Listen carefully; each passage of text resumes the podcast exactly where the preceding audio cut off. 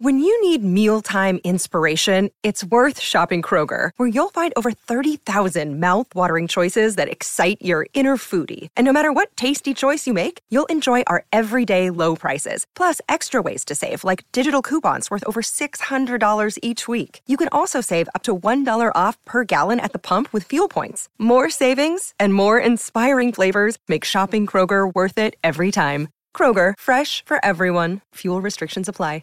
Another day is here, and you're ready for it. What to wear? Check. Breakfast, lunch, and dinner? Check. Planning for what's next and how to save for it? That's where Bank of America can help. For your financial to-dos, Bank of America has experts ready to help get you closer to your goals. Get started at one of our local financial centers or 24-7 in our mobile banking app.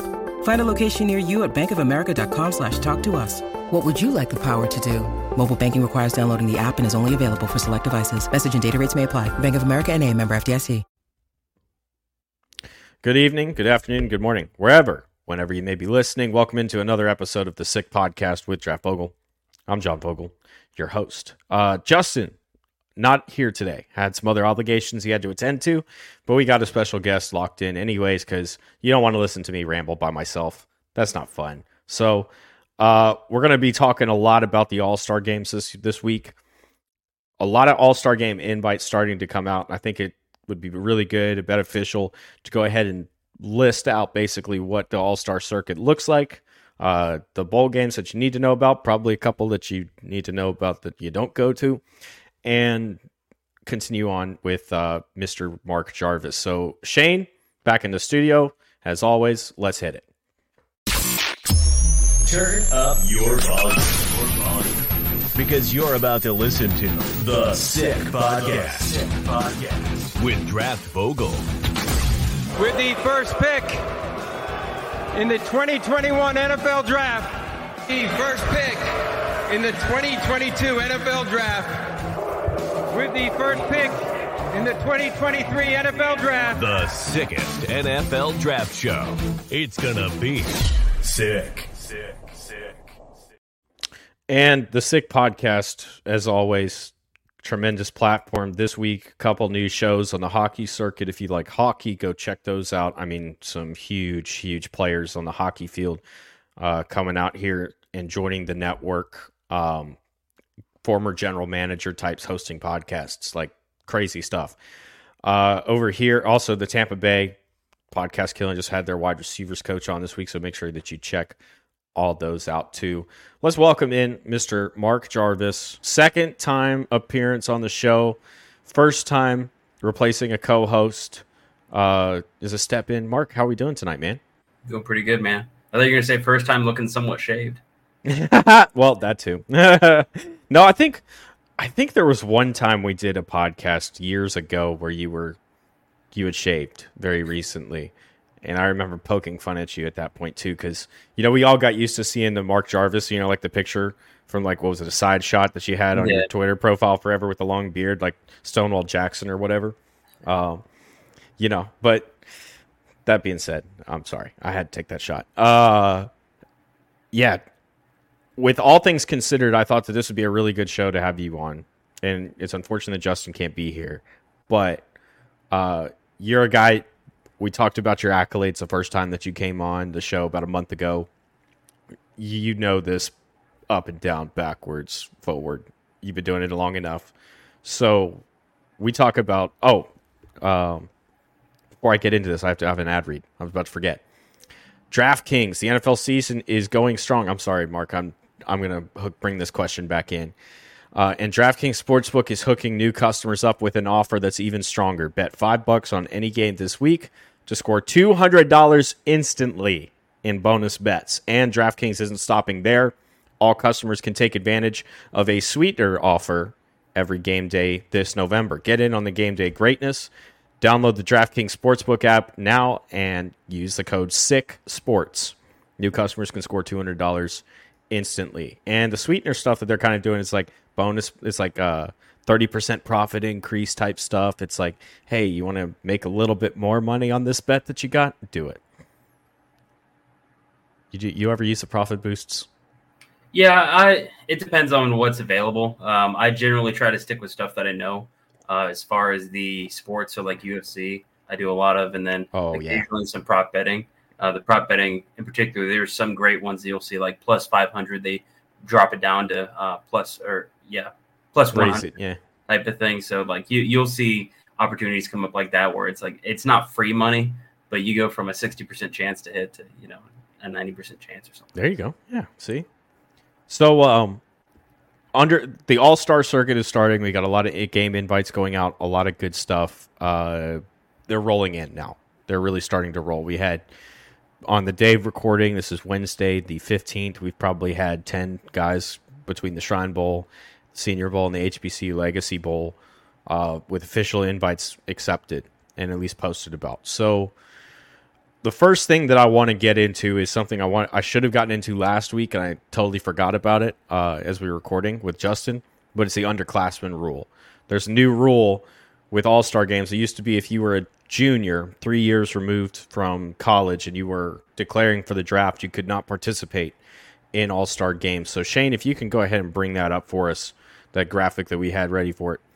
Um, Mark, what kind of an impact are you expecting from the new underclassmen rule in All Star games?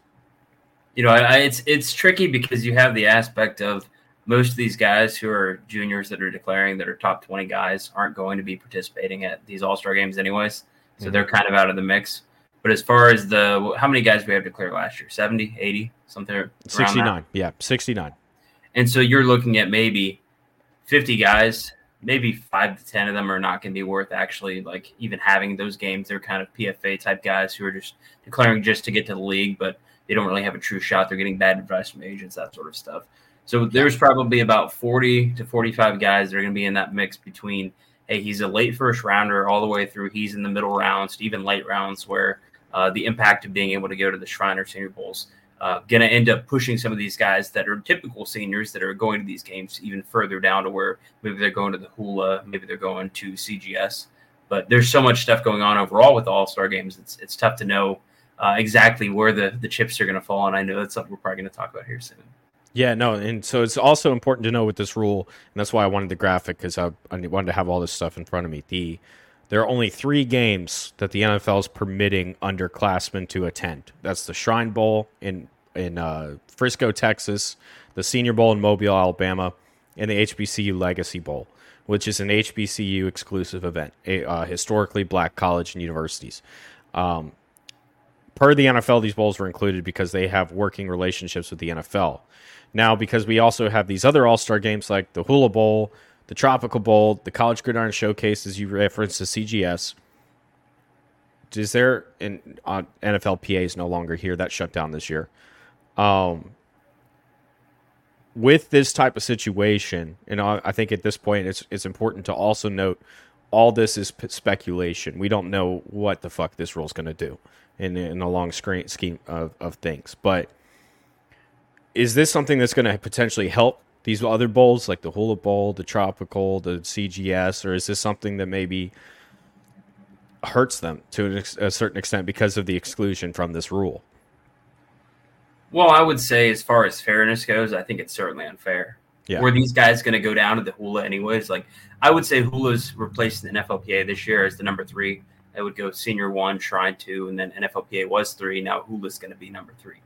And so you look at who NFLPA had last year, a lot of draft picks, a lot of draft picks, talking about 12, 15 guys, I think somewhere in that ballpark. And then you're talking the entire rest of the roster for the most part was PFA types. Um, and Hula had a good mix of PFA types and a couple drafted guys last year, but they're going to be really eating up that market. And to snub them and uh, not allow them to get these guys, let's say you're a junior and you declare when you shouldn't, when you're told to go back, and you don't get a senior or shrine opportunity. Let's say you're maybe seventh round through, you know, high end PFA. Mm-hmm. Well, you go to the the Hula, for instance. Are you going to maybe get a late call up or something like, or you, or you can't go to the Hula? But you, if you had been able to, then you could maybe get a late call up. Now you don't even get to go to that. You see what I'm saying? Yes. Yeah, And- and and that yeah. Yeah, continue. Sorry. I was just going to say is, as far as fairness goes, I think that's one of the things that hurts. And then also the aspect of you're allowing these guys to be eligible for the HBCU Legacy Bowl, a game that last year featured mostly rejects. And that's not to knock the game, but there were a lot of guys there that were corners running 4 7, defensive tackles that were 5'10, 270 pounds. And it was just overall a game that I don't think should have been open to that type of opportunity. If a guy is going to the HBCU Legacy Bowl as a junior, he probably should have just gone back to school at that point, you know? Yeah, it, we very rarely ever see HBCU players come out as juniors, statistically. Yeah. Um, now, there's two things that I think that this why they included this bowl game with the rule is number one, the amount of resources, the amount of money, the amount of time and energy that's being put into the HBCU market here in the last three to five years. Really, the last three in, in particular. You know, because we the HBC Legacy Bowl, this is going to be the fourth year that they're running, I think, or third. So they're still relatively new on you know this aspect. And there's another one too, and they're in they uh they play in December. They'll be playing in Mobile. It's the HBCU Pigskin Showdown. And so they'll pick up even more reject type players and stuff. And a lot of the guys that go to the HBC Legacy Bowl are also performing at the Pigskin Showdown. So to me, I think that they included this because it's part of this continuous push to try to encourage players and athletes to attend HBCUs. Uh, that we've seen over the last three years with the amount of resources, with the amount of time, with the coaches that are coming in, with the high profile recruits that they're also bringing in uh, along with these coaches. Obviously, Deion Sanders had that really good run at Jackson State, but they pulled NFL coaches like Hue Jackson, former NFL players uh, like Eddie George. You know, they're really trying to pump a lot into HBCUs and make them a legitimate NFL player pool. And so I think that's why they included that because they're hoping that it's these types of you know inclusions is going to help build that market. And overall, I'm all for that. That helps us with the sport of football in general. Uh, if we could make HBCUs more of a a higher end D1 like an FBS level, that just helps football in general. Now, the other thing that I think is really interesting to point out is that the deadline issue with this rule. So players must submit their request to be eligible as underclassmen by Monday, January 15th. And all star uh, invites cannot be officially sent out to these players until Friday, January 19th. So you put that into perspective with the Shrine Bowl, which will play February 1st, I think, and the Senior Bowl's playing February 3rd. There's not a lot of leeway, not a lot of time there to in the in an official capacity invite a player to their a junior to their game. I would ask is that that you can't have them technically accept at that point or cuz I asked that because I've seen the shrine sending the invites like in the mail to guys that are juniors. I think that they can send them the invites but they can't they're not supposed to formally they can't it. officially yeah. recognize that they're part of their roster right yeah until the underclassmen list comes out so it's one of those iffy situations, probably, you know, where there's going to be some clarification at the end of the year from the league office about when you can send invites out and all that stuff. But that's that's one of the things is you can't.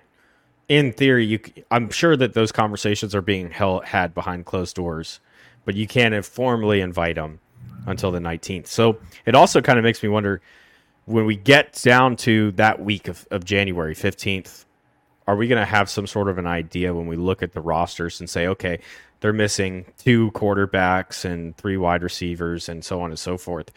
Maybe these are the juniors coming, and we should probably have a pretty good idea of who that'll be on the roster, right? Yeah, and they'll probably at that point have publicly announced it too. I, I know I've seen like I think Jawhar Jordan from Louisville, if I recall correctly, he is a junior. Um, mm-hmm. And I've seen Byron Murphy from Texas as well posted his invite and seemed like he was going to be going to the shrine too. So even if he's not officially on the roster, guys like well, that I will let you know, hey, I'm going to be at the game. That way we kind of know by you know early January, hey, here's roughly who's going to be coming out. It'll help certainly with declarations for the underclassmen to track who's going where. So Jordan is fourth year junior. So technically he's got that red shirt year. Um,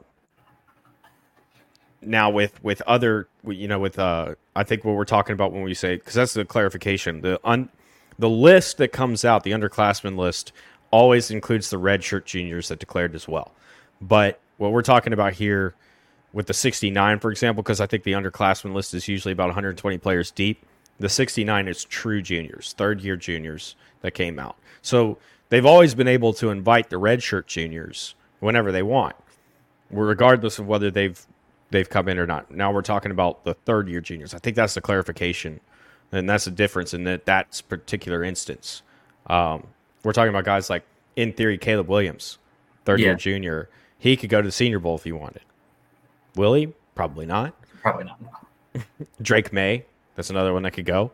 Um, Marvin Harrison Jr. You know, players like that Yeah. are are you know the this is their first year eligible for the draft. They can they they've never been able to go, but now they can. Yeah, and that leads into another topic that kind of plays into this the the complexity of how these um, you know like Hula and, and Down and Tropical and CGS are going to form their rosters is the aspect of the COVID year, right? Like we're Mhm. looking at you, a guy like Jordan who typically you would look at and say, okay, he's probably a senior by now, but because of the COVID eligibility, a lot of these guys that redshirted on paper in 2020, they kind of have that extra year, and there's a backlog of guys, and so you look at how stacked. If you were to take everyone that can potentially declare right now as you know a, a COVID senior, a regular senior, then the underclassmen, and you're getting you know a really really deep group. NFL page is shut down, so you're looking at you know the top, let's say 200 guys at Shrine and, and senior, and beyond that, I mean, if you're including juniors in that, you've got draftable guys at the Hula across the board. You know, it's it's a very um, very overloaded type of class, and so I think that's part of what makes it interesting is how much more it's going to push these guys down towards Hula. Yeah. So thank you, Shane, for bringing that up on the screen.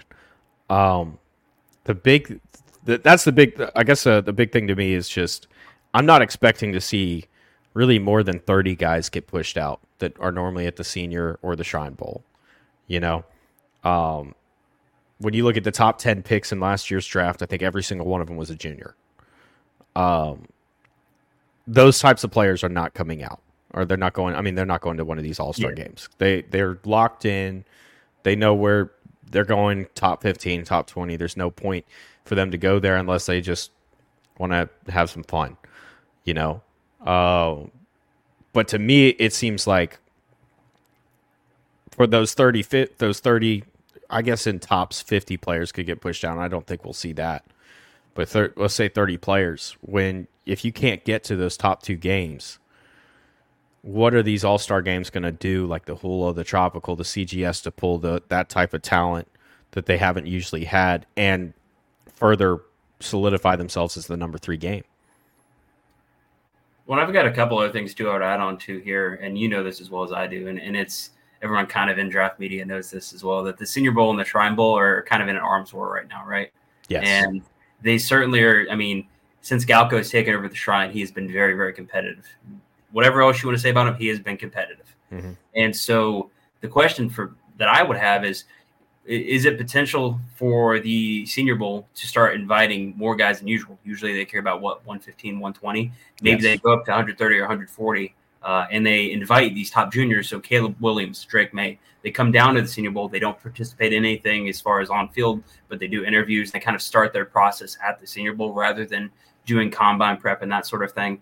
And it gives them a recruiting edge because they can say hey we had caleb williams down here. We had Drake Maye down here. It's not necessarily that they did anything, you know, but it's it's something they can pull out when they're recruiting guys for next year.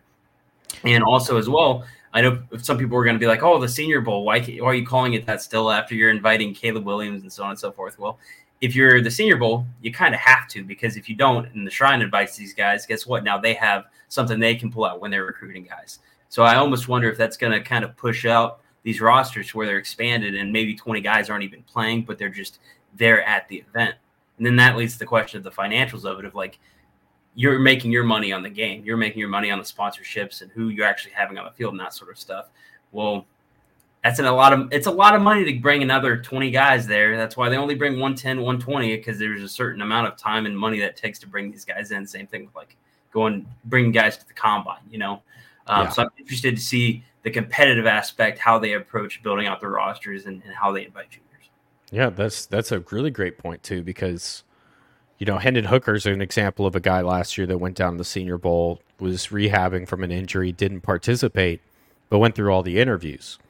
And I think throughout the process, I had I wasn't as public about it until closer to the draft, but I was, I was I was criticizing Will Levis for not doing the same. You know, because well, you could just as easily say, yeah, I'm not going to play on the field, but I'm down there getting the interviews in, starting to talk to people, and you know, because you're the thing with the interview process at the Senior Bowl, you're not just interviewing a team or two here and there. You're interviewing all 32 teams. All 32 teams get an opportunity to sit down with every prospect. And that's one of the things that Jim really pushed last year as a recruiting tool. Hey, everybody's sitting down with everybody. There there's no they pick, they want they talk to who they want to. No, no, no. You got an allotted time. You're gonna you know when you're sitting down with the with each team. So um and I think that was a new rule that was a new rule to the game as of last year. But um where where does this fall with how many guys come in and not participate? There could be a lot. There could be a lot of guys that are, you know, like these Caleb Williams is a guy that would hit really, really well if he did that because he has all the is he a good leader? Is he, you know, mature enough to do to be a quarterback? You come to the senior bowl and you interview, you don't do anything on the field, you just interview. You've got a really good chance to put that to rest right away nip it in the bud in February and be done with it. You're good for the rest of the process because you're talking to everybody. So it does make you wonder if we'll see some of that, if the rosters will expand, quote unquote, to make for that, to allow for that to happen or not. That's a really good. That's a really good point. I like that, Mark. Yeah, and the aspect of just getting exposures to scouts. I mean, if you're a scout and you're kind of unsure based on your visits to, let's say, USC, what the word is on Caleb Williams, or if you went to Oklahoma and, and talked about him there, which even then it's hard to do because right like you, there's this aspect of a lot of schools are really shaky about scouts asking about juniors they don't want guys coming in asking questions or you know they don't want to potentially pull these juniors out of school when they could have them for another year and yeah. so it's it's it's going to give them more opportunities to get comfortable with the player especially a junior so there's not some surprise late in the process where you're like oh i thought he was a different guy and then it comes to light something that you, you didn't want to find out you know Mm-hmm. And then there's also the aspect I think of in, in the recruiting and also just the pure media coverage. I mean, you've seen the Senior Bowl; they've really pushed into, hey, we're going to talk about players every Saturday, have the on-field videos. We're going to be covering these guys, saying kind of what we're thinking on them. Um, and then the tribal as well. I mean, I know they've done a lot of work with Pro Football Network, sharing Galko's process and what they go through in their invitations and their Monday morning quarterback type stuff. Like they both have a very, very large media presence. And so when you take that large media presence and then you say, okay, now you can bring in juniors. What's going to happen when you're talking about these juniors and that school wants to bring the guy back for another year? Are they going to get a bad attitude with you because you're posting about their junior they really like and say, oh, yeah, he's going to be a second round pick or whatever if he comes out? You don't want to burn that bridge. So it's very um, shaky ground for these all star games to be working on, to be talking about these juniors and trying to bring them to the game without necessarily recruiting beyond their bounds. Yeah, that's an, another good point. I hadn't even considered that one at this right now because you, you college football's so competitive right now. And next year it's going to be even more competitive because you're going to have the 12 team college football playoff format. So now we're talking about you know national championship comp- competition expanding to 20 schools as opposed to a group of 10 at the beginning of the year that gets whittled down. So you obviously don't want to lose your juniors, especially with the NIL money that's coming out. That's a whole other topic that, that is really interesting to get into. Neil Stratton had a really good article about NIL and the impact that it's having on boosters and with the money that they're wanting to put up and all kinds of stuff like that. So there's a lot still going on with that at this point too. But um, it does make me wonder a little bit, Mark, that maybe like maybe this junior thing is we're we're overthinking it, and we're not really going to see any guys except for players like Keaton Mitchell from last year, a guy that just didn't have a lot of buzz. Go, he would have benefited from an All Star game. He's probably a, you know, a draft pick if he's at the senior of the Shrine last year. Um, it does. I just I wonder if maybe we're overthinking it a little bit. You know, maybe there's not going to be as much of an impact as we're expecting. Maybe all these guys declaring, except for maybe 10, 15 of them, are thinking that they're first round picks, and they're not going to do anything. So yeah, well, it'd be interesting too that aspect of you have, let's say, I know the all or the, the number of guys that declared as underclassmen were really really down last year because of that aspect of NIL money is you know coming around and transfer portal so easy to get around in that even if we only have let's say you know 70 80 guys that are declaring as true juniors you're still, you know, maybe only going to have, like you said, a 30, 40, 50, maybe if you're really pushing it, that are going to be like, okay, yeah, I want to participate in this. And for that exact reason, like I know the Senior Bowl really wants to get Olu Fashanu. And I hope they do because it would be awesome to see him down in Mobile. But whichever agent signs him is going to be saying, dude, you're a top five pick. Do not go. You're you need to rest up, get ready for your combine, run a four nine, go top five, lock it in. You know, like there's a, and we've seen it too with pro day workouts, right? And even combine workouts. You see these guys who they kind of want to, you know, hit or miss. Yeah, I'm gonna I'm gonna run today, but I, I I'm not feeling too good for the vert. I'm gonna go and skip the vert well, why are you skipping the vert? You don't you don't want to show these scouts something. You can just say, ah, I'll pass, and then you go top five, top ten, anyways. You know, um, so it's it's to be interesting to see kind of the I don't want to call it gamesmanship necessarily, but the choices that this pushes agents into as far as their risk tolerance with what they're willing to do with All Star games. You could look at last year with Dawand Jones. Dawand Jones went out there the first day in, in Super Bowl practices and tore it up and was looking like a you know a potential first round guy and then he says, "Oh, I'm you know I'm not feeling too good. I'm going to go and pull out from the rest of the game," and that ultimately ends up concussion. Hurting. Concussion. But but point being that you'll have these guys who have who make decisions like that, and you know I understand why agents do it. They want to protect their guy and, and they want to keep him in the best position possible. But uh, I think the back and forth between the All Star games, both between themselves and between them and the agents, it's going to make some very very tricky situations uh, with the inclusion of juniors. Yeah, no, it will. But the Dawand Jones situation was funny because I was sitting in a bar, uh, Veets. You know the place very well, I'm sure. Sitting in Veets late, uh, I think the night after he said Dawand said he wasn't gonna, he was opting out of the rest of practices, and I said what? And I was sitting with a couple scouts, and I said they were saying that, and I said, what did he say? He said concussion. They said he's six eight where did he hit his head walking out of the door of the hotel? you go back and you watch the tape and from the practice, you can't find one instance where he hit his head with something. Like, you know, it was kind of one of those, hmm, okay. And and they knocked him for it.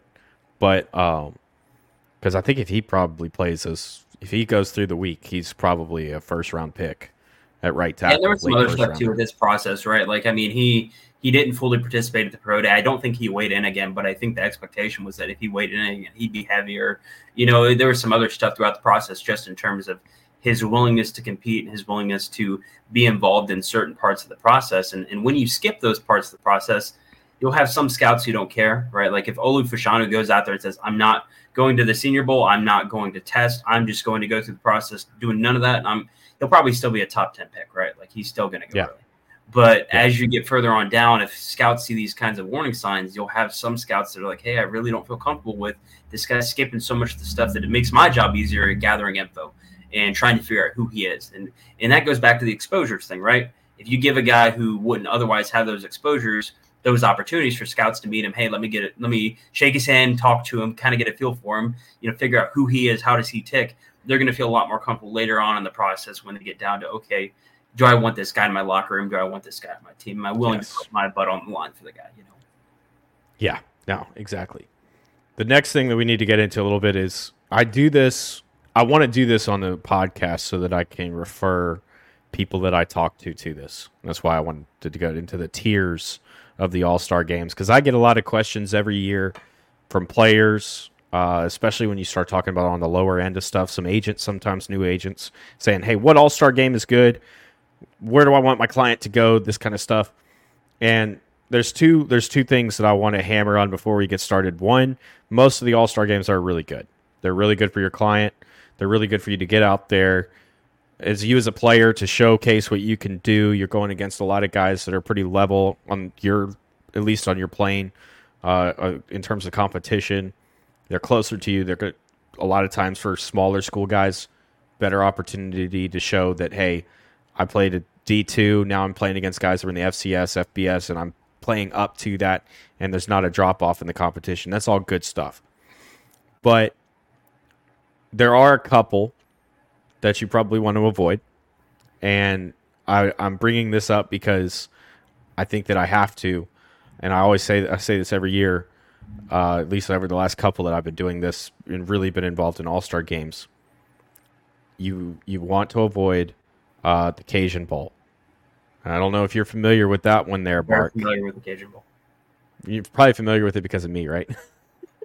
No, actually, it's funny. It's not through you, but I'm, I'm very familiar with the Cajun Bowl. So the K, if you get an invite from the Cajun Bowl, just dismiss it immediately. Your school is going to dismiss it. Um, so they're going to reach out to you directly and they're going to try to get you in. Um, they've never played it.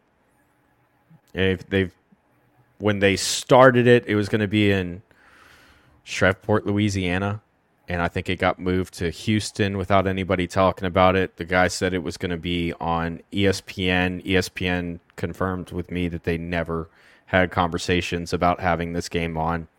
And then, yeah, it was a whole mess. A whole. Back in 2021, uh, I went and I did an article, like an investigative article, looking into all these claims that this game was making and trying and deciphering whether it was legitimate or not, right? And none of the claims that were made were backed up by anything, except for maybe that the director worked in the CFL in a part time capacity. Um, outside of that, that's one of the there's there's going to be certain games that pop up if you've never heard of it. It probably doesn't exist. And the Cajun Bowl is going to is an example of that. You want to be careful not to get caught up into something like that. That's a waste of your time. It's a waste of your energy, waste of your resources. Um, that being said, the, the tiers of game. Well, actually, actually, did you have something to add about the Cajun Bowl, Mark? Because you were like you're very familiar with it.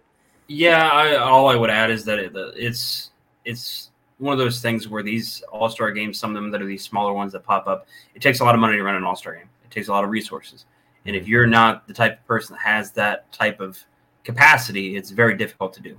Whether you're trying your hardest or not, eh, that's out of you know that's a completely different topic. But the Cajun Bowl, like you said, has not been played. It's been talked about as being played, and then it's been canceled the last three years right before they're supposed to play it. And uh, I, I would just recommend to any agent and anyone in general that you know a player that receives an invite, so on and so forth, that it is not something you should be focusing on. Um, and then as we can talk about these tiers, I would say that any any All Star game or All Star event to include CGS, make sure CGS is included in this conversation. Um, it, if they're not on this list, they're probably not one that you should be uh, giving much weight to. There are a few that are really smaller ones that are uh, basically pay to play, but you might be lucky to get some CFL scouts in there, some XFL scouts in there. You know, mm, uh, if you're not getting invites to these, for the most part, you're probably not going to be viewed as a uh, even PFA or tryout level guy by most of these teams, and as a result, you should kind of consider, hey, I'm probably going to be a reject. I probably should consider playing like in a very very small league, like an indoor league, or I should probably consider going into the workforce. As, as, as harsh as that sounds, but no. So there's, I guess I'm going to start from the lower level because we talked about the higher level a lot. Um, when there, the lowest one that I would say is okay, and you may differ. It's okay. Uh, is the FCS Bowl, and the reason I'm bringing up the FCS Bowl is it is directly tied to the Tropical Bowl. Uh, it's the same group of people that run it. Uh, they have good friends within all the different leagues. So when you go to these events, there's typically several scouts there. There's going to be a few NFL scouts at the C- at the uh, FCS Bowl, mostly CFL and XFL, USFL Spring League type. Uh, arena football goes out there as well, which arena's coming back this year. Isn't that exciting, Mark? We got arena football coming back next year. Like, dang. but uh, you know, so it, it's going to be a lot of alt leagues. Now, if you play well enough through the FCS Bowl, you will get a call up to the Tropical Bowl. And it's important to know there's two different events at the Tropical Bowl. There's the showcase, that's the first two days of the week, Monday and Tuesday. Wednesday through Saturday is the actual Tropical Bowl. So uh, if you're in the showcase, you're typically a smaller guy, smaller school guy. Um, again, it's going to be about the same as going to the FCS Bowl in terms of scout participation and who's out there watching. Um, you're doing two days of padded practice. You do a scrimmage at the end of the second padded practice. It's a lot. The Tropical Bowl itself, a lot more teams come in. I was there last year. Uh, I'd say 20, I think I saw 28 NFL teams there last year. So, really well attended. Now, these aren't general managers. Don't expect somebody like the big to come out there. Um, they're going to be area scouts, but they're going to be interviewing. They're going to be talking to you, doing a lot of looking at a lot of the top players that they're looking at. They usually come in with 10 or 15 on the list that they want to talk to. So that's a that's a good opportunity. Sometimes if they if there's a late roster fallout or something, somebody can't make it. If you're in the showcase, you'll get asked up. But a lot of times that doesn't happen. It's a very very specific, very special uh, circumstance issue. After that, you got probably you probably got the CGS right. Yeah, around. I would say uh, at the bottom would be FCS, and that, like you said, is kind of a it's below tropical. It's something that where it, if you're going there, you're probably going to be looking at all, alternate leagues, and then tropical. A lot of those guys, it's going to be. I think I'd have to double check my numbers, but I think if I recall correctly, it was about you know a few UDFA's in there, a lot of tryout guys, and then a fair amount of rejects. And then CGS, you start to see a lot more UDFA's start to come into the mix, a lot more tryout types. So I would I would say CGS is slightly ahead of tropical, um, just going by the pure numbers. But I yeah, think and and the other thing too is the CGS. Yeah, CGS brings in a lot more guys too. Yeah. So if we were looking at percentages, do you would you know which one was higher? Um, well, it's tricky because CGS, in the same way that Tropical kind of functions, where the FCS is part of it, right? And they that's correct me if I'm wrong. That's part of their funding, right? Is having the uh, FCS bowl attached to it, correct? Yes. That's how they make their money. And the CGS, I think, is part of the same way, right? Where a lot of the guys that are in their smaller school groups are helping to kind of fund the rest of the event. I don't know. I don't know they're paid like they're set up for like their financial structure. That's my understanding of it, and I don't know if you have a better I couldn't tell you. I don't know. that's my knowledge of CGS is why they invite so many guys. Is it helps to fund the overall event because if you have the smaller school guys in there who do pay to an extent to get in, it helps kind of even it out and make it uh, affordable. Which goes back to what I was saying earlier about it's it's hard to run these games, right? Like it's hard to have the financials in, in, in the the setup to overall run these. But CGS, I would say, out of the guys on the main roster, the percentages are higher as far as UDFA's tryouts that do make it uh, as far as compared to the tropical. okay, that's good to know. Because um, I've had trouble getting a hold of CGS rosters in the past. I don't know about They're you. tricky. They they a couple years ago, I think, were a little more consistent with publishing the full roster. But I think last year they had a harder time getting the full roster together. You can still kind of piece it together, but it's it's a lot more difficult. Yeah, I don't think I ever got the full roster for that. Um, but they're usually very well attended. I think usually 31, 32 teams out there from the NFL watching.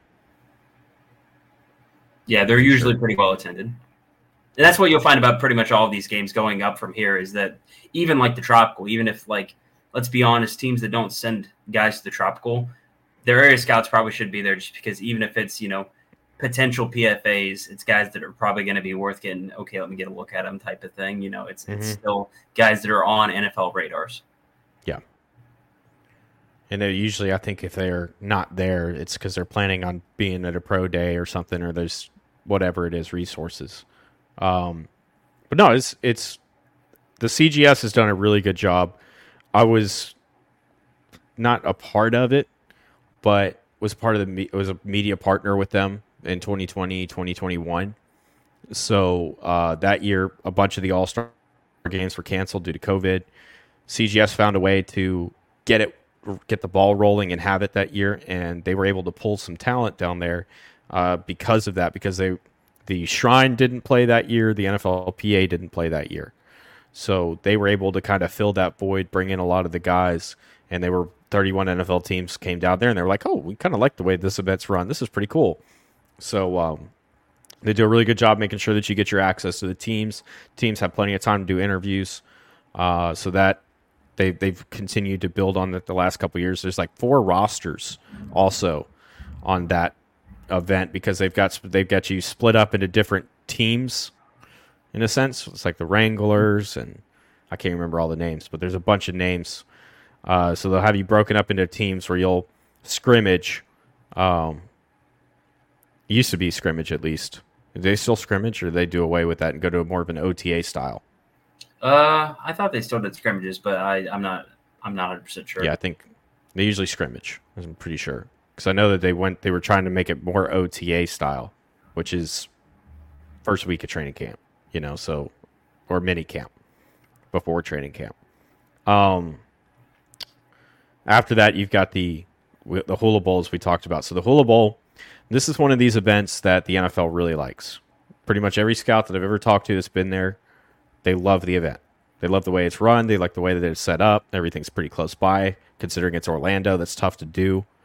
Um, but they do a good job with the organization of it, and the scouts really enjoy their time there. Yeah, and it's right there with the tropical too, to where it makes it life's a lot easier as far as the uh, travel around there. the tropical, it was funny when I was there this year. I I didn't have a car. I flew down there Ubered from the airport, and then learned that it's all not in walking distance. And I was like, well, that sucks. And I was like, well, uh, I thought I was gonna have to Uber around and stuff, but they were getting ready to. I got pulled in by Jerry Hardaway. You know Jerry? Uh, I don't believe so. Former scout with the uh, Cardinals was part of it. Was a big part of the putting the Super Bowl team together when they went and played the Steelers. Um, he pulls me in as we're as we're doing measurements for the first like the the scrimmage, the showcase, and he's like, "You ever uh, measured people before?" I'm like, "No." he goes, "All right, you're on the scale." he puts me on the scale, and so Mark Gorsak's there, and Steve Kazer's there, sitting in the front row, and every time I come out and announce the weight, they'd be like, Yep, Vogel, you fucked up. You're wrong. Bo Bell is over there like measuring the people like and stuff, and and and they're like, Bo, you're doing such a great job. Everybody's doing a great job except for Vogel. He fucking sucks. yeah, I'd be terrified about that. I'd be terrified measurements, and part of it, I know obviously it's not as bad as you would think, but I would be worried about doing height. Trying, I'm a small guy. I'm real short, so if I yeah. had to measure some six eight offensive tackle, I'd be terrified. Yeah, no, I wasn't. I was. I would have needed a step stool if I was doing the measurements. I'm right down there with you, bud. So, uh, but no, that was that was fun. But so once we got done with that, it was like I just rode around with the team everywhere on the buses when they were driving them, you know, to the different fields and stuff because they use a bunch of different fields over the week. You're not going to be at the same practice facility twice if you go there. Um, but yes, but the Hula Bowl is it's a it's a lot good or it, it's organized pretty well. The scouts really like it. If you can get into that event, that's a really good one to go to now, especially with the NFLPA Bowl shut down, as we've talked about. Um, then after that, you got the Shrine. We spent a lot of time on them, and the seniors definitely. The, it's by far the number one game. It's not. It's really not close. Yeah, I would agree with that assessment. And and I know the Shrine is there. they put together a great roster and they do a great job, but I think the gap is still pretty notable between them. Um, and even the gap between the Shrine and the Hula is pretty notable.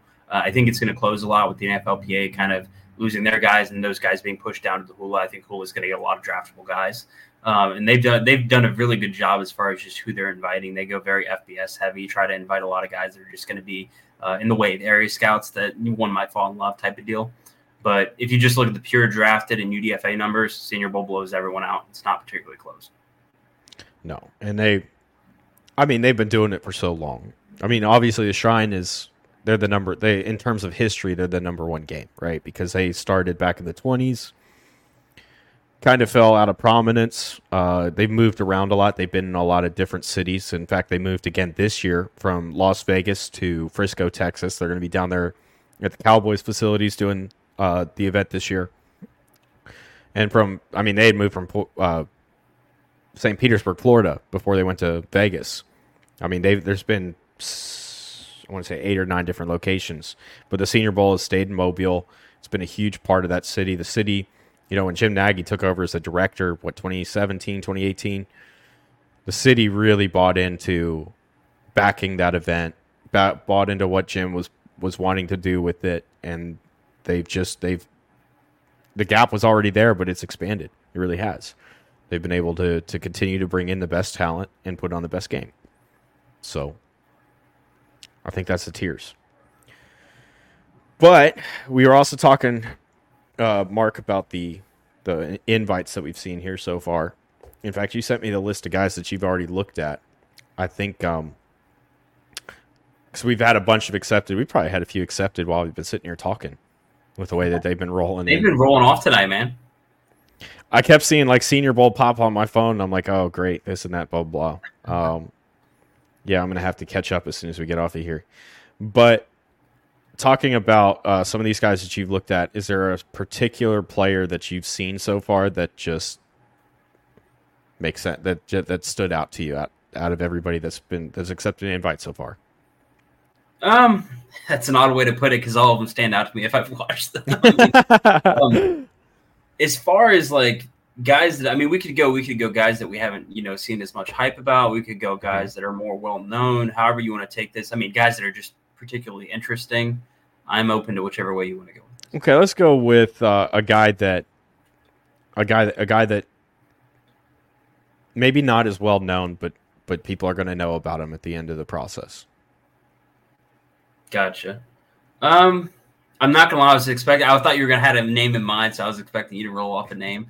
Um, man, guys that aren't as well known right now.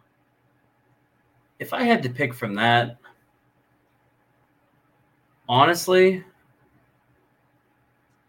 I'm gonna go with Dominick Puni. I could be mispronouncing his last name. Okay. Guard from uh, Kansas. He played offensive tackle for them this year and looked really, really good doing it. Um, let me pull up my notes real quick. Have Yeah, go ahead. him? Yeah, yeah. No, I I, I published uh, my report on him yesterday. Okay. Well, My- at least my, want, my ahead. What- preliminary report. I, I do a preliminary and then I, I let the process play out. You know, so Gotcha. Well, what what did, what did you think of him? so if I'm being honest, I thought he was a, a high priority free agent.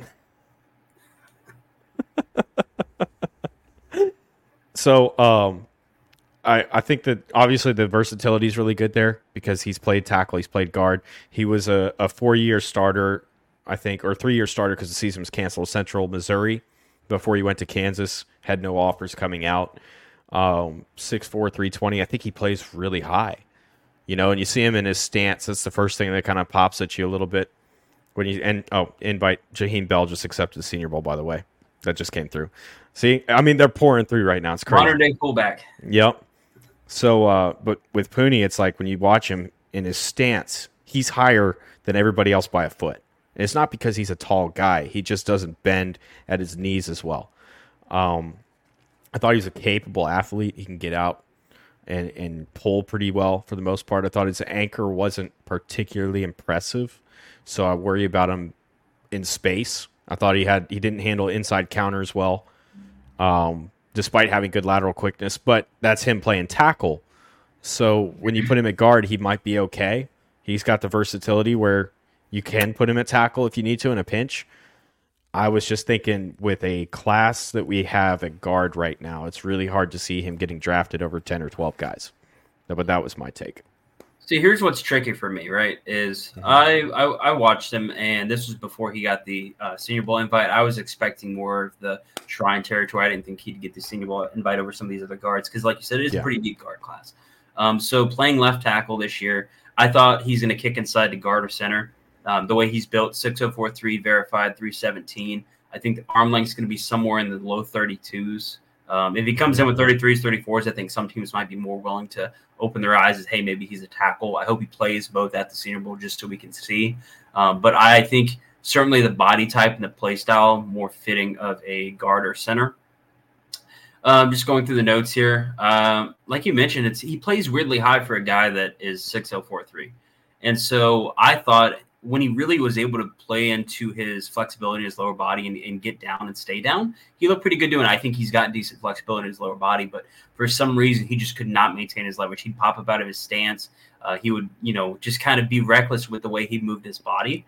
And I thought that was going to kind of push him down a little bit. Just Yeah. going through my notes here. I also thought his hand placement sometimes it's good, but it's not consistent. You know, sometimes it looks like he doesn't know what he's doing. So so there's room to grow with that too. But that's what that's exactly what it is. Is it's room to grow. You know, so my senior bowl pro, uh, pre senior bowl projection would be he's gonna be, he's a spot starter. You know, he's a spot starter in the league, and he's going to be able to stick around for six, seven years as these offensive linemen typically do because you need depth. You need guys that can float around to different positions, and he can do that.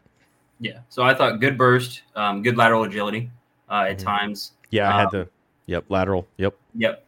The left tackle experience, I think that is going to help him. I think the versatility, I think that's part of what's getting him into this game, uh, is the aspect of he, he does have that experience there. And uh, Cooper, Cooper Beebe is another one that is going to be uh, in that same boat, even though he is going to be a, a guard at the next level.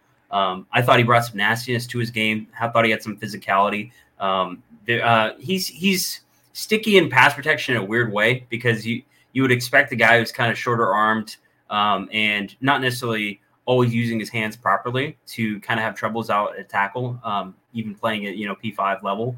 And he just had a way to stick on blocks. Um, I thought nimbleness in his movement was really impressive.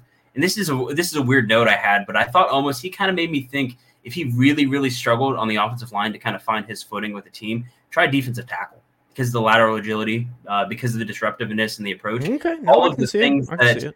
Make him impressive, I think, as a, as a as a tackle or guard prospect of the physicality, the movement skills. Even if you were to toss out the technique and you're worried about that, you can still find ways to apply that athleticism. Yeah, no, that's that's a good point too. I I hadn't thought about defensive tackle, but you know his cousin's AJ Epenesa, so Interesting. he yeah he might like uh, yeah bloodlines are there. His brother Derek was a UDFA to Dallas in 2019. Derek Puni. So, um, yeah, I think that I was inter- I was I was I, I hadn't really looked at him until he was invited, and then I went back and I looked at him. I was like, well, there's he's interesting. He's interesting. and this is what I had from October 3rd, and this is before I got the Senior Bowl invite. I, I Mm-hmm. tend to, when I see a guy get the Senior Bowl invite, if I have him low into that like PFA late rounder, I'm usually assuming they're going to go a little bit higher because if they're getting a Senior Bowl invite, they're probably a top five round guy. Mhm. But I had the range on him roughly, I thought was about fifth round to high priority for agent. I'd say that's probably closer to like early four to high PFA now. I think there's probably a little bit more on the higher end since he did get the Senior Bowl invite. But I still think he's, if you were to stack all the guards, I think he'd be on the lower end. I just really worry about the technique where it's at right now. Um, I think, like you said, he playing at left tackle. Hey, we got to see him move inside the guard, see how he looks with you know another year of technical development, playing at a natural position. Which he, you know, he played at guard in 22 and started 13 games, but it's like now, you know, that was coming. That was uh, making an adjustment year out of Division Two. Also took a year off, pretty much because he had a red shirt in 21 at Central Missouri. So like, that's it was it was difficult to gauge his 22 tape, and then and then look at 23, and now he's playing tackle, and you're like, okay, well now I don't know what to do because he's not he's not a tackle. I don't Yeah. think not a- not a not a guy that you want to put in outside of a pinch. Well, and this guy hasn't gotten his invite yet, but I would I would think he's going to. I feel pretty confident. in it. Joshua Gray from Oregon State. I don't know if you've seen him. I think Gray's a lot more. Yes. but I think they have a lot of the same issues with their projection of hey, this guy played tackle, but he's probably going to be a guard. But you have a really hard time using that tackle tape because if you were to say, hey, project him as a guard, you go, he's got awesome lateral agility, he's got awesome movement. But if you put him out at tackle, you're like, eh, sometimes the length and sometimes the uh, the really really high end uh, defensive ends that can really get after it are going to kind of push him athletically. But if you kick him inside the guard, it's like okay, all those problems are gone. He's looking great in there. So Yeah. I, I imagine he's one of those guys that's going to really benefit from being able to go play inside, show how he looks up to date type of tape on him uh, against high level competition.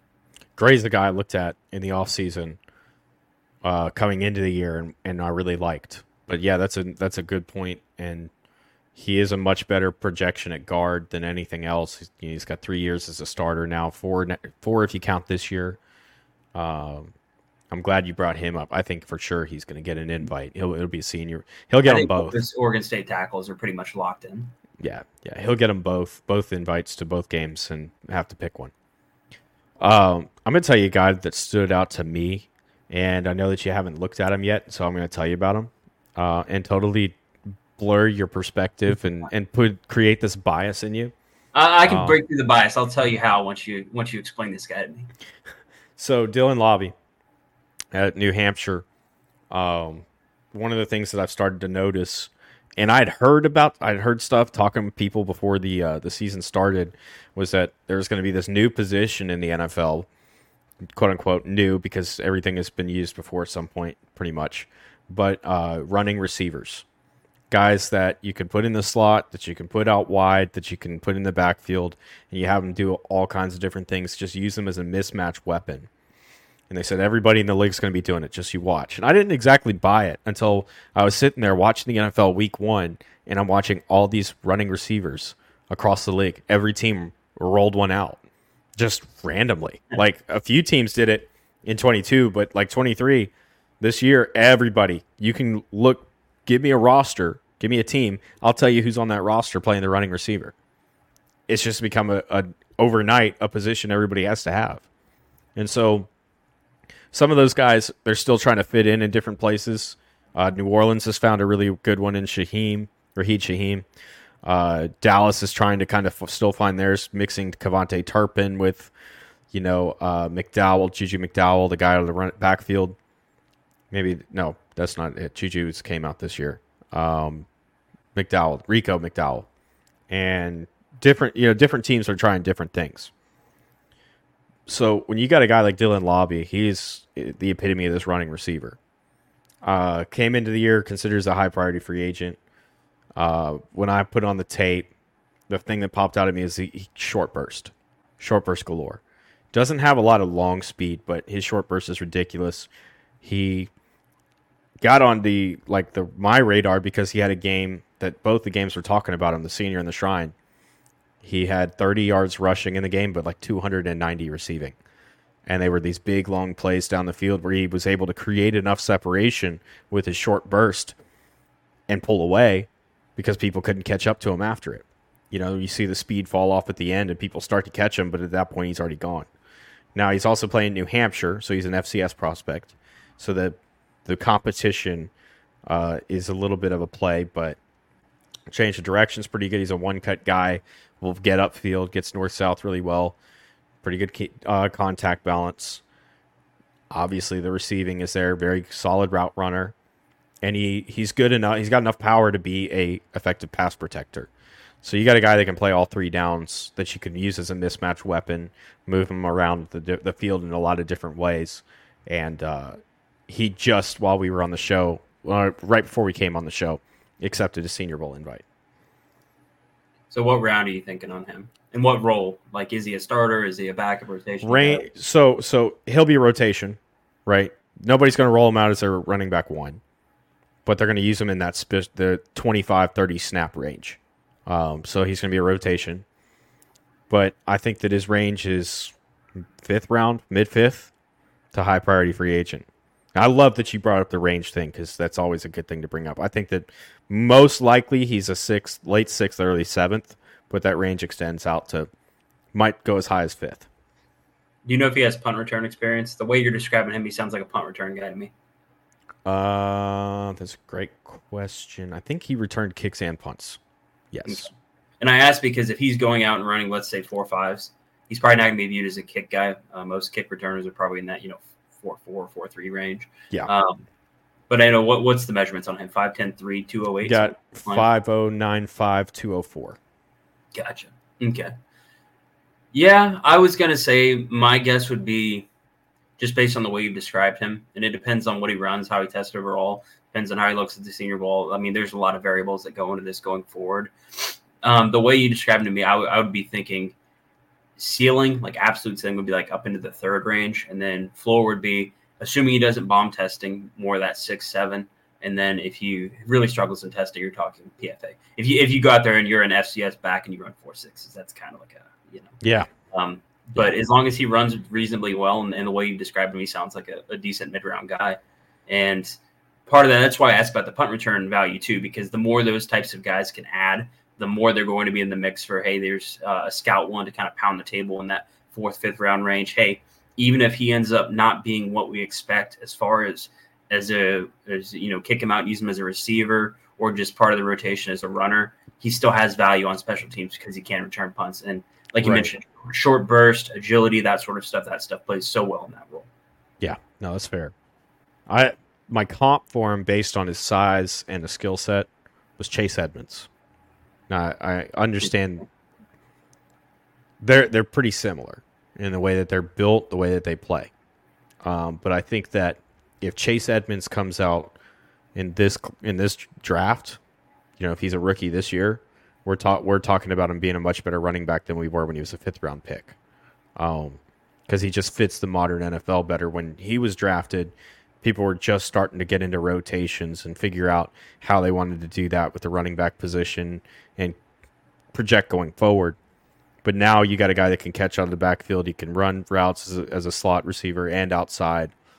Um, not just effective in the short to intermediate range, but you can put him deep if you want to. He's got the ability to separate there.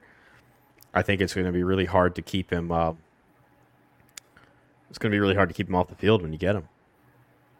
And so there's two kind of competing things that are coming up in my mind when you're telling me about this guy, right? So like first off, it would be the running back class is weird, right? Like it's there's no true standout guys at the top, and we've seen the devaluation of the position overall to where used to you'd have guys pretty consistently round one, round two, yeah. and now it seems more like a lot of these backs are drifting into the round three, round four. So you're talking about starting caliber guys that are getting in round three, round four. So I wonder if the Senior Bowl is inviting him, they're getting good feedback as one of the top backs is that are they getting round four? Are they getting round three territory, or is it just the overall lack of backs? They're to, they're kind of pushing down into that round five, round yeah. six.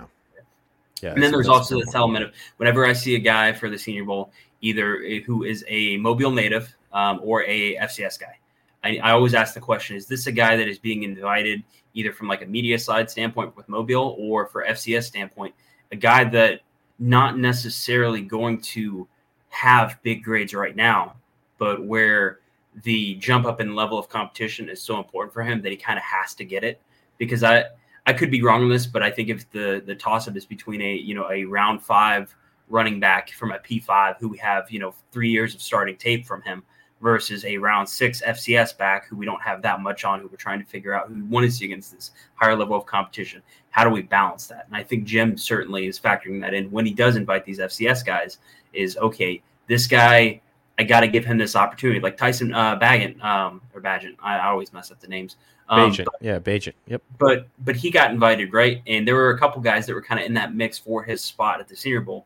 Ultimately, he goes UDFA, but he got the invite over a couple other guys just because it was, hey, we need to see him against this higher level of competition. We've seen all these other guys all these years over tape. We haven't seen the D two guy against this level of competition, so bring him in.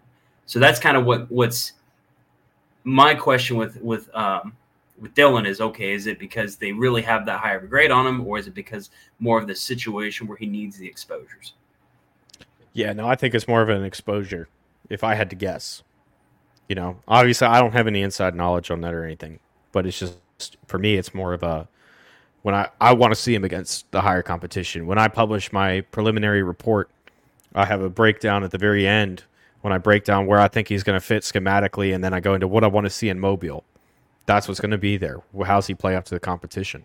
Does he still have that? Does that short burst still stand out? Does that acceleration? Does this how? Where's his long speed actually?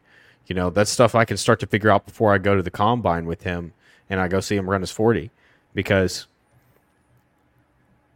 playing up to this level, you're gonna you're gonna see that. You're gonna see Tyjae Spears is a perfect example of a running back where you wanted to see certain things, and that's why he got into that game last year. He goes third round, and it was because you see him on tape making really great, great contested catches through contact. You see him playing pass protection and putting people on their ass. So that's what I wanted to go down there and see him in Mobile. Does he still do all that? Is he still this elusive, crazy cut, you know, runner? And he was. He put that on tape. I was sitting there. I think I've said this on the show before, but I was sitting there, Bo Marcinetti, uh, Marcinetti. You know him? Yeah. So I'm sitting there with Bo, and we're watching, you know, pass pro reps and stuff, and I see Tyjae coming up and Aubrey Miller, that 240 pound linebacker out of Jackson State, lining up next to him, and I'm like, oh, Bo, Bo, you got to watch this, watch this, and Aubrey comes in there and Tyjae, bam, knocks him on his ass, just straight up, and Bo loses it. He's like, what? What did he weigh at? Blah blah blah. It's like 203. I said, dude, go back, just watch the tape. It's on tape. That's how I knew. I knew. I'd seen it on tape. I knew he could do it, and he did it. And so that was just another one of those confirmations where it's like this is a powerful downhill linebacker coming at him. Granted, FCS, Jackson State, but we knew that he had power if there was one thing that he had. And Tyjae put him down. Like, perfect. That's exactly what I wanted to see. So with Dylan, it's more of a projection. I want to see him against this level of competition so I can continue that projection. That's why I said – you know, fifth to UDFA. I'm thinking sixth, seventh. Yeah. Yeah, and that's kind of what the way you described him, and I, and it, obviously, like I said, there's room for maneuverability here, depending on how much how well he tests and that sort of stuff. Um, but right now, based on what you described, I would think in that later round mix. And then, hey, he goes to Mobile. Does he look as fast as he should? Is he? He's probably going to get work on as a as a punt returner. I would imagine, just based on the way you described him. Mhm. Does he look good in that role? How you know? How does he take to the coaching? Uh, how does he interview that sort of stuff? And then if he goes out there and let's say he's probably going to be a combine invite, most Senior Bowl guys are, and he goes out there and he runs four four two.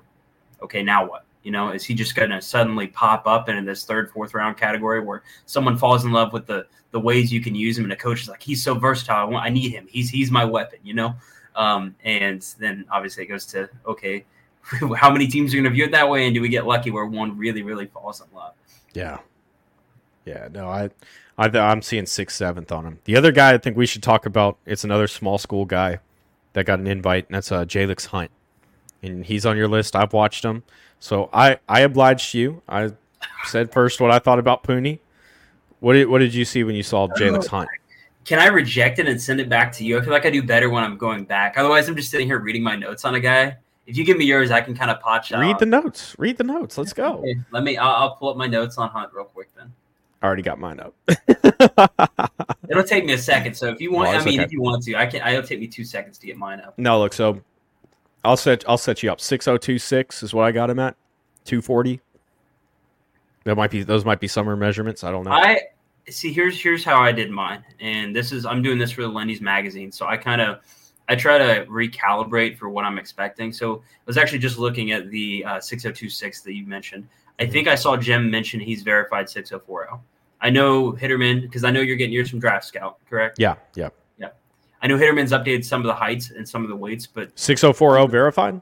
I believe it's 604 verified. I would have to double check. I could. I was looking before we got on here, and I couldn't find the article where Jim mentioned it. And I couldn't find the tweet, but I'm pretty sure he's 604 verified because I think if he was sub six three, it'd be kind of eh, is he really that much of a big developmental defensive end?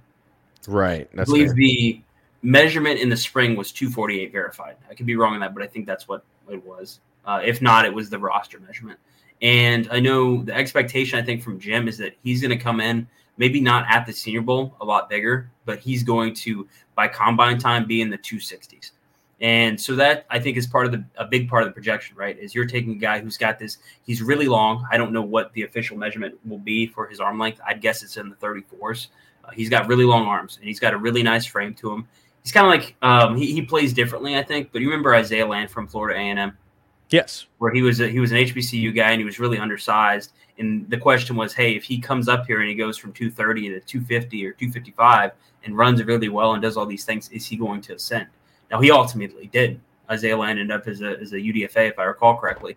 And I think Yeah. Hunt kind of has the same uh, volatility to his his uh, draft stock. You know, if he comes in and he's at the Senior Bowl and he's 245 and he's not moved around very well and his pass rush is, is kind of underwhelming, he kind of gets Andre Carter a little bit uh, throughout the the practices. What happens to him? And then he goes and tests poorly. What happens? You know, he's we're talking more high priority free agent. But if he comes in and he's 265 and he runs in the four fives or something, then it's going to be a completely different conversation. So if you want, I can go through my notes on what I have on him, or you could do it. But that's that's kind of where my starting point was on. Hey, here's he's six four. I'm going to call it 255. He's probably going to get up to 260s by the time combine hits, and we can go from there if you want. No, okay. So I, I actually had seventh high priority free agent on him. So right there in that range where it's like, because the first thing that I popped that I saw, I popped on first off finding Houston Christian tape.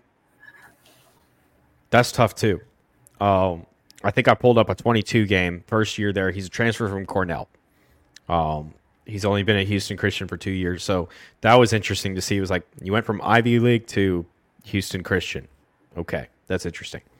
So when I saw him, I think it was his very first game at Houston Christian. I was sitting there going, "This is a Senior Bowl invite? like, really? Like this is?" I would I would have rejected him if I hadn't continued watching.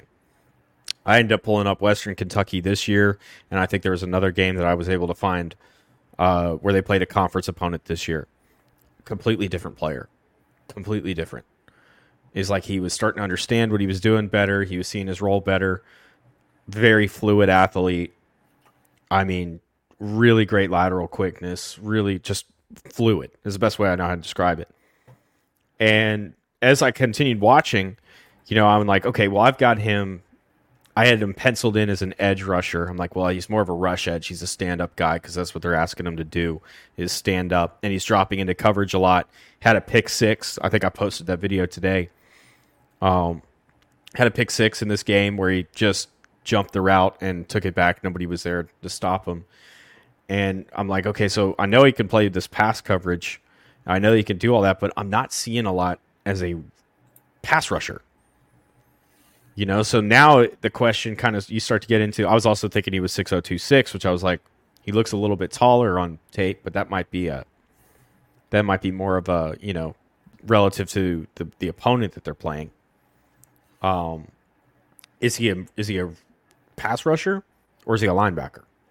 Yeah, that's he's in kind of in that tweener t- category where he might be too tall to play linebacker and not big enough to play rush edge, you know, and be a, a pass rusher. I wasn't able to get a. I didn't see a lot of hand usage from him. I didn't see a lot of, you know, finesse or any way to really work past things. If he's going to disrupt the passer, he's coming off of, as a free rusher, but he's a he's he can play pass coverage. So it's like that's what I want to see in Mobile when I did my report on him today, and I published that on Draft Lounge. That was my big thing. Was is that's what I need to see. Is he a pass rusher or is he a linebacker? And that's what I think I'm going to get a really good idea of at the Senior Bowl. Yeah.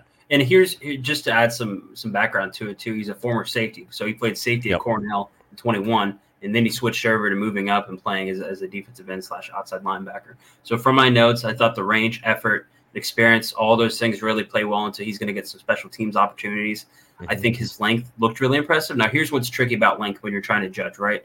Is if he's six foot four and he's got these long, you know, vine like arms, and you go, okay, that's probably going to be in that 34 range. Well, it turns out he's really 6026.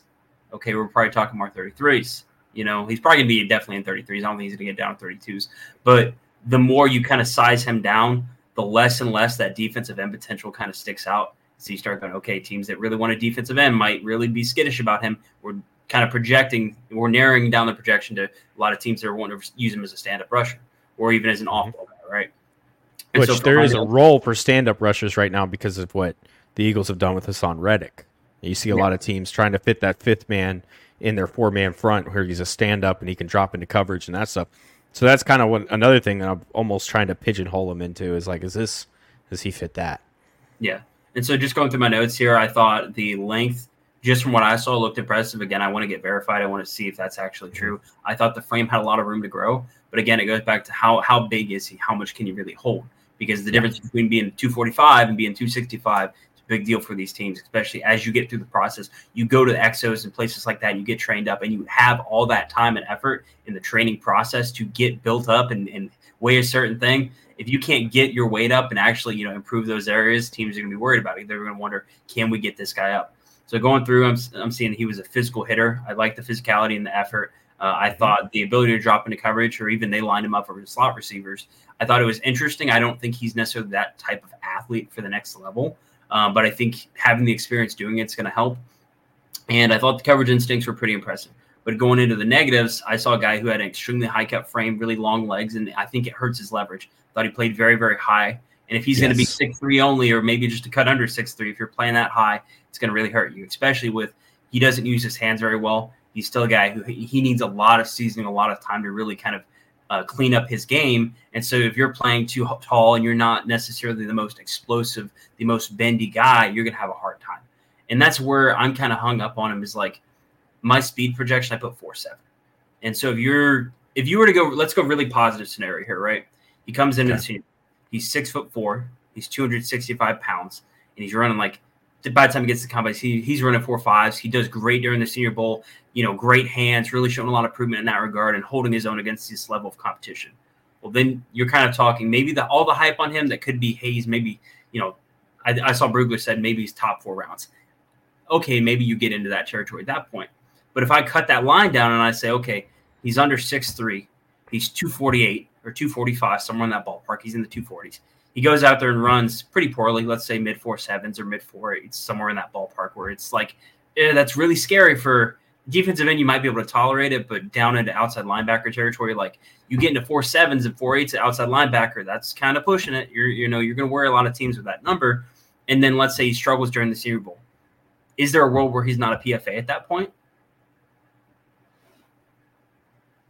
This this no. goes to what last time I was on John, right? Like if yeah. if I gave you the the Oklahoma defensive tackle who's six foot whatever and two hundred whatever, and the way these teams view this, any one team you're going to have scouts who will fight for him or fight against him regardless. But in aggregate, if you give me the six six foot three, 245 guy who doesn't run very well out of an FCS and he doesn't have good hands and he struggles throughout the process, there are a lot of teams that are going to be very, very scared about taking this guy.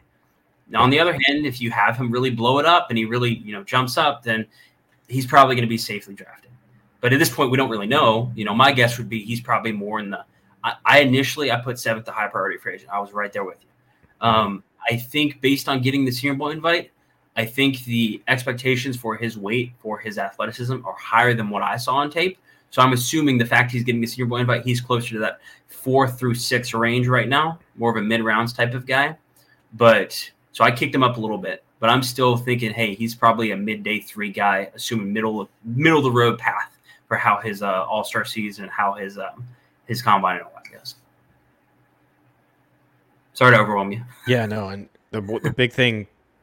No, no, no, no, no, no. It's fine. That's perfect. So, the big thing with it too is with with Hunt is I like to have a, a preliminary grade coming into the process on a guy like so preliminary being before all these other data points come in. Yeah. this is where i've got them this is like my tape grade. That's why i use the term preliminary. Yeah. Um at when i get down to march april you know past the combine and we got the, all these numbers now i'm going to come back to that grade.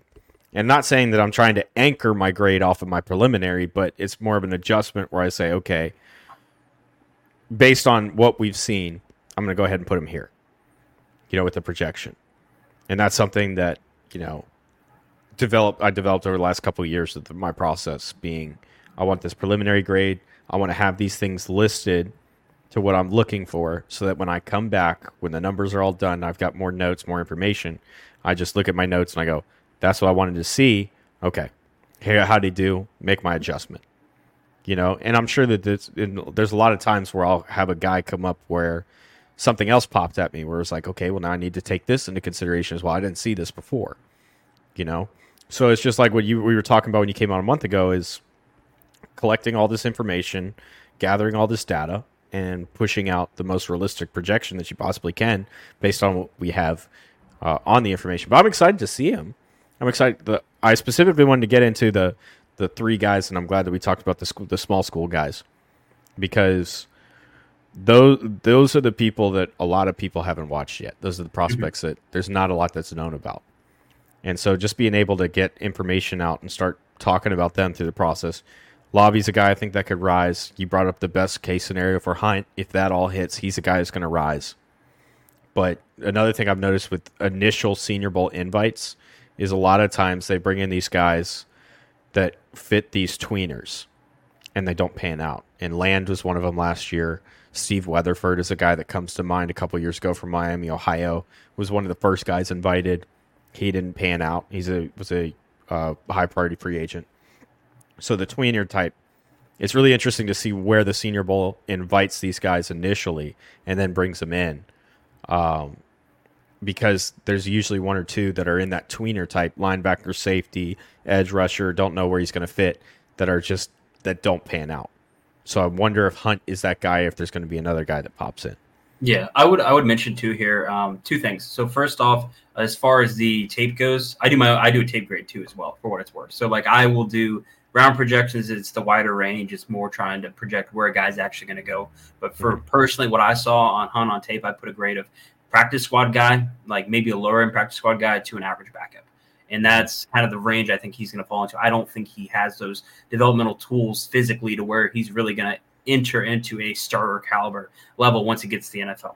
So I, I just want to add that too. The the range obviously is a different thing. It's so dependent on you know where the guy goes is different from okay, what did teams like about his tape and what's he actually project to as far as when he gets to the NFL. No, that's Um, fair. I, I I had raw prospect on there too. It was like, Yeah. That's why I Always had my a seven was high. he's a developmental guy all the way, and you that's exactly what you're okay, cool. Let's see what he can do, but don't you know have high high hopes of what he ends up being. Yeah. Um, and then also, like you mentioned, a lot of times the Super Bowl invites these guys, and it's it's weird because you'll see guys that they're really good football players on tape, right? And then you get through the process and they kind of dip a little bit, or there's kind of mixed opinions out there. Carl Brooks from Bowling Green was an example of that, where he didn't even get a combine invite, and he was kind of a tweener prospect where. Okay, is he a defensive tackle? Is he a defensive end? What do we got to do with him? And he ends up going. There was hype of him up to maybe like second, third round. He ends up going what fifth round. Yeah. So, and it's it's tough because from the Senior Bowl perspective, you have to balance. Let's give these guys opportunities like Jalyx Hunt to rise and push themselves up, but we also have to make sure we're inviting guys that are probably going to be drafted, and we have to make sure we're not inviting a bunch of fifth, sixth, seventh guys because if we invite all fifth, fifth, sixth, seventh, and even high priority free agents, well, we're our game's losing quality right there. You know, we got to have good competition for them to go up against. Absolutely. Well, I, Jarvis, I think that's about all we got the time for today. Um, appreciate you filling in. Granted, you didn't know you were filling in when you when I initially invited you, but appreciate it nonetheless. We'll have to Um, bring it back on. I have a lot of stuff to talk to next you week, next week, let's because I got to see about Thanksgiving. You know, so the Sick Podcast Network is based out of Canada, and so I don't think actually Shane, get in here for a second. You're Canadian. Um, Shane, if if you're in Canada, do you actually like celebrate Thanksgiving, or is that an American holiday? So our Thanksgiving is is in October. Oh, so you already had it. Yes, sir. Ah, okay. I knew there was a little bit different. I was like, let me get the Canadian here so I don't mess this up. Yep. Oh, hey, hey, Montreal, huh? What about that? Let's go Owls, baby. I know he's a he's a Montreal fan. They're Go Owls. going to the Grey Cup. Pulled off an upset over um, what the Argonauts, Toronto, Yeah. yeah. with with the best quarterback in the CFL, Chad Best Kelly. quarterback my ass. Six six on the first play. Come on. yeah, I saw that. That was awesome. But yeah, thank you, Shane. Appreciate you. My pleasure. So, Thanksgiving's next week. I don't know what you're doing for Thanksgiving. I'm not a big Thanksgiving person because that's football. That's just how I am. I'm a terrible family member. Let's just be honest about that. I never show. I, I'm like every time they're like, "Hey, I need you to come to this wedding," or "I need you to come see this play that I'm in," or blah blah blah. It's like you got to be doing this stuff like when it's not football season because I, I I can't. I'm I'm gonna be somewhere. So, um, but yeah. So if you're not a big Thanksgiving person, yeah, let's let's let's just plan on having you back next week so you can bust Justin's ass for Jayden Daniels. Sounds good for me. No, for for people who are listening, the uh, thing is that I just bet uh, Justin one dollar to win a hundred that Jayden Daniels is the first quarterback off the board. Now, do I think it's going to hit? Probably not. It's it's far below fifty percent, thirty percent, maybe. I'll, I'll give you a more accurate number on specifically where I'm thinking, but uh, we have a lot of stuff to cover as far as he said zero percent chance, and I'm gonna rake him over the coals for that one. I love it. I love it. All right, well, let's go ahead and wrap this thing up. Uh, you can follow Mark at Jarvis Scouting. You can follow me at Draft Ogle. You can follow the usual co-host Justin Gamble at Gam Scout. Follow the show at SickPod NFL Draft. Follow producer Shane at producer Shane. And for everybody here at the Sick Podcast, let's uh, say good night. Wrap this thing up. Let's go. And that's a wrap. Hope you don't miss us too much until next time. Follow the Sick Podcast with Draft Vogel on YouTube, Instagram, Facebook, Google Play, and Apple Podcasts.